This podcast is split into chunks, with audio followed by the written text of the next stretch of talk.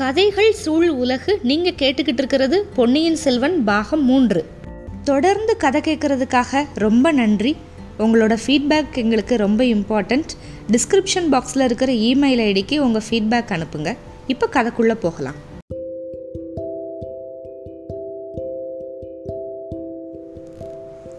பொன்னியின் செல்வன் பாகம் மூன்று அத்தியாயம் பத்தொன்பது. சமய சஞ்சீவி. வந்தியத்தேவன் வந்து மதுராந்தகர்கிட்ட அனுமதி வாங்கிட்டு பழையாறை நகரை சுற்றி பார்க்கலாம் அப்படின்னு சொல்லிட்டு வர்றான். ஆனால் வெளியில் வந்து பினாகபாணி வேற வந்தியத்தேவனுக்கு தேடிக்கிட்டு இருக்கான். நம்பியாண்டார் நம்பிக்கை வந்து உபசாரமெல்லாம் நடந்துச்சுல்ல? அப்போ வந்து பினாகபாணினால் அந்த சபா மண்டபத்துக்கு உள்ளே வர முடியல. வாசப்படிக்கு அப்பால நின்ன கூட்டத்துக்குள்ளே நின்றுக்கிட்டு உள்ளேயே பார்த்துக்கிட்டு இருந்தான். நம்ம வந்தியத்தேவனோட கவனம் வேற இடத்துல இருந்துச்சு. அது நம்மளுக்கு தெரியும். பினாகபாணி வந்தியத்தேவனோட முகத்தவே உத்து பார்த்துக்கிட்டு இருந்தான். வந்தியத்தேவன் குந்தவையோட முகத்தவே உத்து பார்த்துக்கிட்டு இருந்தான். பினாகபாணியை பார்க்கவே இல்லை. இது எல்லாத்தையும் பார்த்தும் பார்க்காதது மாதிரி ஒருத்தன் கவனிச்சுக்கிட்டு இருந்தான். அவன் வேற யாரும் இல்லை. நம்ம பழைய தோழன் ஆழ்வார்க்கடியான். இளவரசர் மதுராந்தகருக்கு நிமித்தமெல்லாம் பார்த்து அவர் மனசை ஒரு கலக்கு கலக்கி விட்டுட்டு வந்தியத்தேவன் வந்து அரண்மனைக்கு வெளியில் வந்தான். அங்கே கொஞ்சம் தூரம் தள்ளி. நம்ம வைத்தியர் மகன் வந்து காத்துக்கிட்டு இருந்தான். வந்தியத்தேவன் வெளியில் வந்ததும் பக்கத்தில் வந்து அப்பனே நீ யார்? அப்படின்னு கேட்டான். வந்தியத்தேவன் வந்து பினாகபாணியை திடீர்னு பார்த்ததுமே இப்படி திடுக்கிட்டான். ஆனாலும் வெளியே காட்டிக்காம என்ன கேட்ட? நீ யாருன்னு கேட்டேன். நான் யாரு நான் கேட்டேன் எந்த நானை கேட்குற மண் நீர் தேயு வாயு ஆகாசம் அப்படிங்கிற பஞ்சபூதங்கள்னால ஆன இந்த உடம்ப கேட்குறியா இந்த உடம்புக்குள்ள மறைஞ்சு இருக்கிற உயிரை கேட்குறியா உயிருக்கு ஆதாரமாக இருக்கிற ஆத்மாவை கேட்குறியா ஆத்மாவுக்கும் அடிப்படையான பரமாத்மாவை கேட்குறியா அப்பனே இது என்ன கேள்வி? நீயும் இல்லை நானும் இல்லை. எல்லாமே இறைவன் மயம். உலகம் அப்படிங்கிறது ஒரு மாயை. பசு பதி பாசத்தோட உண்மையை திருநாரையூர் நம்பி மாதிரி பெரியவங்களை கேட்டு தெரிஞ்சுக்க அப்படின்னு ஒரு பெரிய சொற்பொழிவு வந்தியத்தேவன் சொல்லிட்டு அரண்மனை வாசல்ல நின்று தன்னோட குதிரை மேலே தாவி ஏறிட்டான். குதிரையை கொஞ்ச நேரம் வேகமாக செலுத்தி அதுக்கப்புறம் வைத்தியர் மகன் பின்னாடி வரலை அப்படிங்கிறத தெரிஞ்சுக்கிட்டு மெல்ல மெல்ல விட்டுக்கிட்டு போனான். பதி பசு பாசம் அப்படின்னு சொன்னான்ல அது என்னன்னா இது மூணையும் வந்து முப்பொருள் அப்படின்னு சொல்லுவாங்க. இறை உயிர் சிறை அப்படின்னு சொல்லுவாங்க. பதி அப்படிங்கிறது வந்து இறைவனை குறிக்குது. திருவள்ளுவர் வந்து இறைவனை வாலறிவன் அப்படின்னு சொல்கிறாரு வாலறிவு அப்படின்னா மெய்யறிவு அப்படின்னு அர்த்தம். இந்த அறிவு பாசத்தால் கட்டுப்படாதது. பாசம் வந்து ஒரு மாயை. பாசத்துக்கு கட்டுப்பட்டு விளக்கமே பெறாமல் இருக்கிறது வந்து உயிர். இந்த உயிரை வந்து பசு அப்படின்னு சொல்லுவாங்க. சுருக்கமாக சொன்னால் பசுவாகிய ஜீவன் பாசத்திலிருந்து விடுபட்டுட்டா பதியாகிடுறான். இந்த விளக்கத்தை வந்து இங்கே குறிப்பாக கொடுத்துருக்காங்க. இப்படி வந்தியத்தேவன் ஏதேதோ சொல்லிட்டு கிளம்பி போனாலும் வைத்தியர் மகன் அவ்வளவு எளிதாக ஏமாந்து போயிடுவானா அவனோட சந்தேகம் இப்போ நிச்சயமாயிருச்சு. நகர காவல் அதிகாரிகிட்ட போய் செய்தியை சொல்லிட்டான். அதிகாரி ரெண்டு காவல் வீரர்களை கூட அனுப்புகிறாரு அவங்களையும் கூப்பிட்டுக்கிட்டு ஊரை சுற்றி சுற்றி வர்றான். அவன் எதிர்பார்த்தது மாதிரியே வந்தியத்தேவனை இன்னொரு ஒரு நார்ச்சந்தியில் பிடிச்சிட்டான். இவன்தான் ஒற்றன் இவனை சிறைப்பிடியுங்கள் அப்படின்னு சொல்லிட்டு கத்துறான். என்னடா அப்பா உனக்கு என்ன பைத்தியமா அப்படின்னா வல்லவரையன் யாரை பைத்தியமான்னு கேட்குற இந்த உடம்பையா? இதுக்குள்ளே இருக்கிற உயிரையா? ஆத்மாவையா? பரமாத்மாவையா? அல்லது பசு பதி பாசத்தையா? அப்படின்னு மறுபடியும் வந்தியத்தேவன் சொன்னதவே ஒப் ஒப்பிக்கிறான். நம்ம வைத்தியர் பையன் பினாகபாணி. இப்போ நீ உளர்றையே இதுல இருந்தே தெரியுது நீ ஒரு பைத்தியம்னு. நான் பைத்தியம்லாம் இல்லை. உன்னோட கோடிக்கரை வரைக்கும் வந்த வைத்தியன். காவலர்களே தஞ்சாவூர் கோட்டையிலிருந்து தப்பிச்சு இலங்கைக்கு ஓடிப்போன ஒற்றன் இவன்தான். இவனை உடனே பிடிங்க. காவலர்கள் வந்து வல்லவரையனை நோக்கி வர்றாங்க. ஜாக்கிரதை இவன் சொல்கிறத கேட்டு தப்பு பண்ணாதீங்க. நான் இளவரசர் மதுராந்தக தேவரோட வந்த நிமித்தக்காரன். இல்லை இல்லை இவன் பெரிய பொய் சொல்கிறான் இவனை உடனே பிடிச்சிருங்க. சிறைப்பிடியுங்கள் சிறைப்பிடியுங்கள் அப்படின்னு வைத்தியர் பையன் வந்து வாயை விட்டு கத்துறான். இதுக்குள்ளே அவங்கள சுற்றி ஒரு பெரிய கூட்டமே கூடிருச்சு. கூட்டத்தில் சில பேர் வந்தியத்தேவனோட கட்சி பேசுனாங்க சிலர் வைத்தியர் பையனோட கட்சியில் பேசுனாங்க. இவனை பார்த்தா நிமித்தக்காரன் மாதிரி தெரியலையே அப்படின்னா ஒருத்தன். ஆ ஒற்றன் மாதிரியும் தெரியலையே அப்படின்னா இன்னொருத்தன். நிமித்தக்காரன் இவ்வளவு சின்ன வயசுக்காரனாக இருக்க முடியுமா? ஏன் முடியாது? எங்கேயாவது ஒற்றன் வந்து குதிரை மேலே ஏறி பகிங்கரமாக வீதியில் போவானா?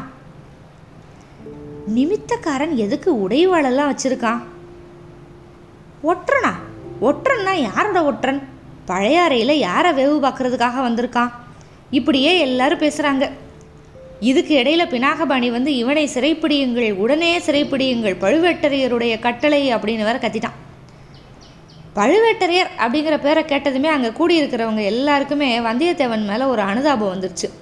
அவனை எப்படியாவது தப்பிக்க விடலாமா? அப்படின்லாம் யோசிக்க ஆரம்பிச்சிட்டாங்க. இதுக்கு இடையில ஆழ்வார்க்கடியான் வந்துட்டான். இளவரசரோட வந்த நிமித்தக்காரன் இங்கே இருக்கானா? அப்படின்னு கேட்டான். இதோ இருக்கேன் அப்படின்ட்டா வந்தியத்தேவன். எதிர்பார்த்துக்கிட்டு இருந்த மாதிரி. இல்லை இல்லை இவன் நிமித்தக்காரன்லாம் இல்லை ஒற்றன் அப்படின்னு மறுபடியும் கத்துறா வைத்திருமையன் இதென்ன வம்பு? நீ மதுராந்தக தேவனோட வந்த நிமித்தக்காரனாக இருந்தா என்னோட வா. உன்னை கூட்டிட்டு வர சொல்லி இளவரசி அனுப்பியிருக்காங்க அப்படின்னா ஆழ்வார்க்கடியான். வந்தியத்தேவனோட மனசு அப்படியே துள்ளி குதிச்சிச்சு. அந்த நிமித்தக்காரன் வந்து நான் தான் இதோ வர்றேன். விடாதீர்கள் ஒற்றனை விட்டு விடாதீர்கள் அப்படின்னு சொல்லிட்டு பினாகபாணி வந்து இன்னும் கத்திக்கிட்டே இருக்கான். ஆழ்வார்க்கடியான் வந்து சொல்கிறான் இப்போ நீ நிமித்தக்காரன் தானா? அப்படிங்கிறத நிரூபிச்சிரு.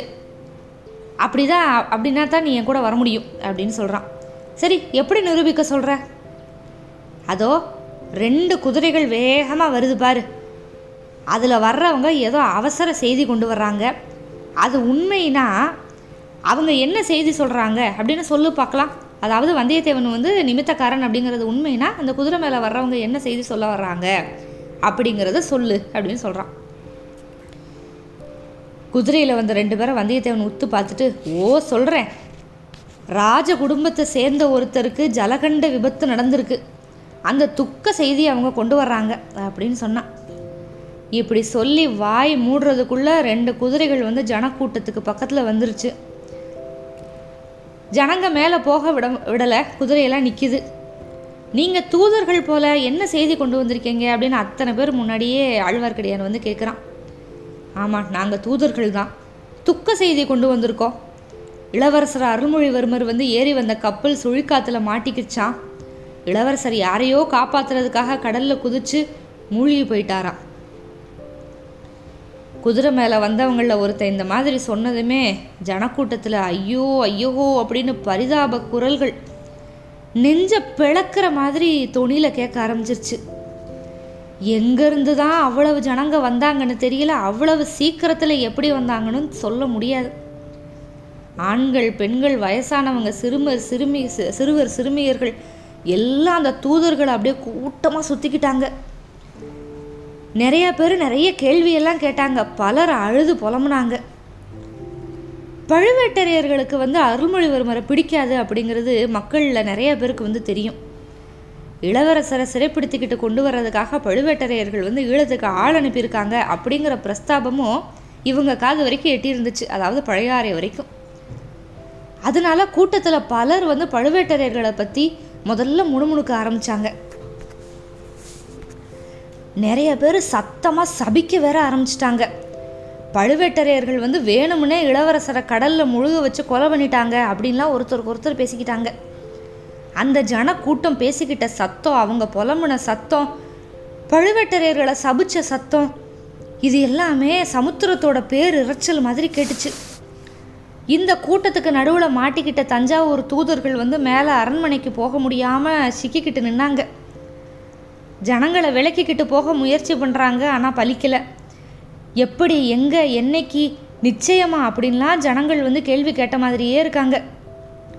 இப்போ வைத்தியர் மகனோட வந்த காவலர்களை பார்த்து ஆழ்வார்க்கடியான் நீங்கள்லாம் ஏன் சும்மா நிற்கிறீங்க கூட்டத்தை விலைக்கு தூதர்களை அரண்மனைக்கு கூட்டிகிட்டு போங்க அப்படின்னா.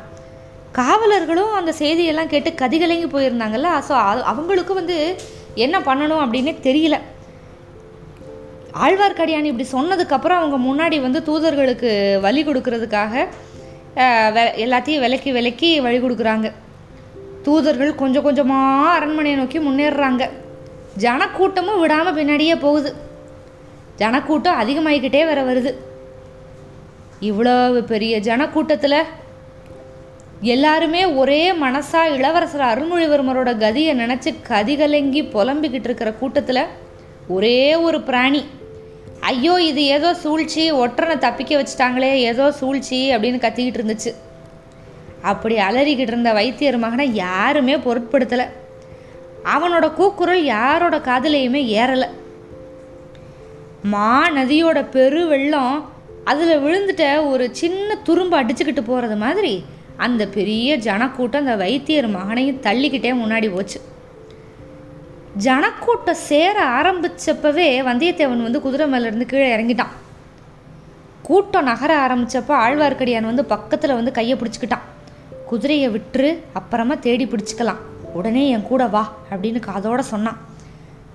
அப்பனே சமய சஞ்சீவியாக வந்து சேர்ந்த இல்லைன்னா என் நிலமை என்ன ஆயிருக்குமோ தெரியாது அப்படின்னா வல்லவரையன்.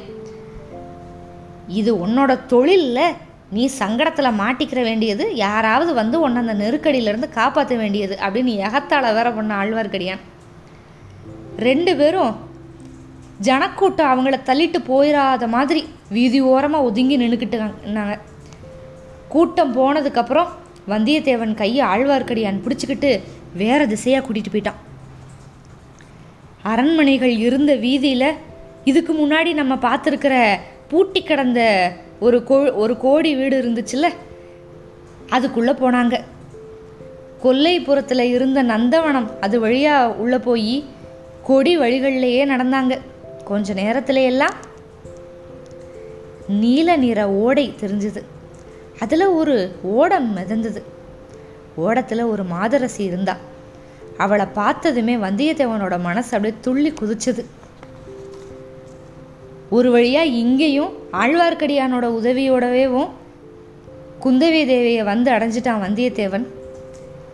ஆனால் வெளியில் வந்து இளவரசர் வந்து கடலில் முழுகிட்டாரு அப்படிங்கிற செய்தி வந்து மக்களுக்கு அத்தனை பேருக்கும் போயிருச்சு. உண்மை நிலைமையை அவங்கக்கிட்ட சொல்லவும் முடியாது. இதெல்லாம் இனிமேல் எப்படி சமாளிக்க போகிறாங்க வந்தியத்தேவனும் குந்தவையும்? மேற்கொண்டு பார்க்கலாம். காத்திருங்கள். அத்தியாயம் இருபதுக்கு நன்றி.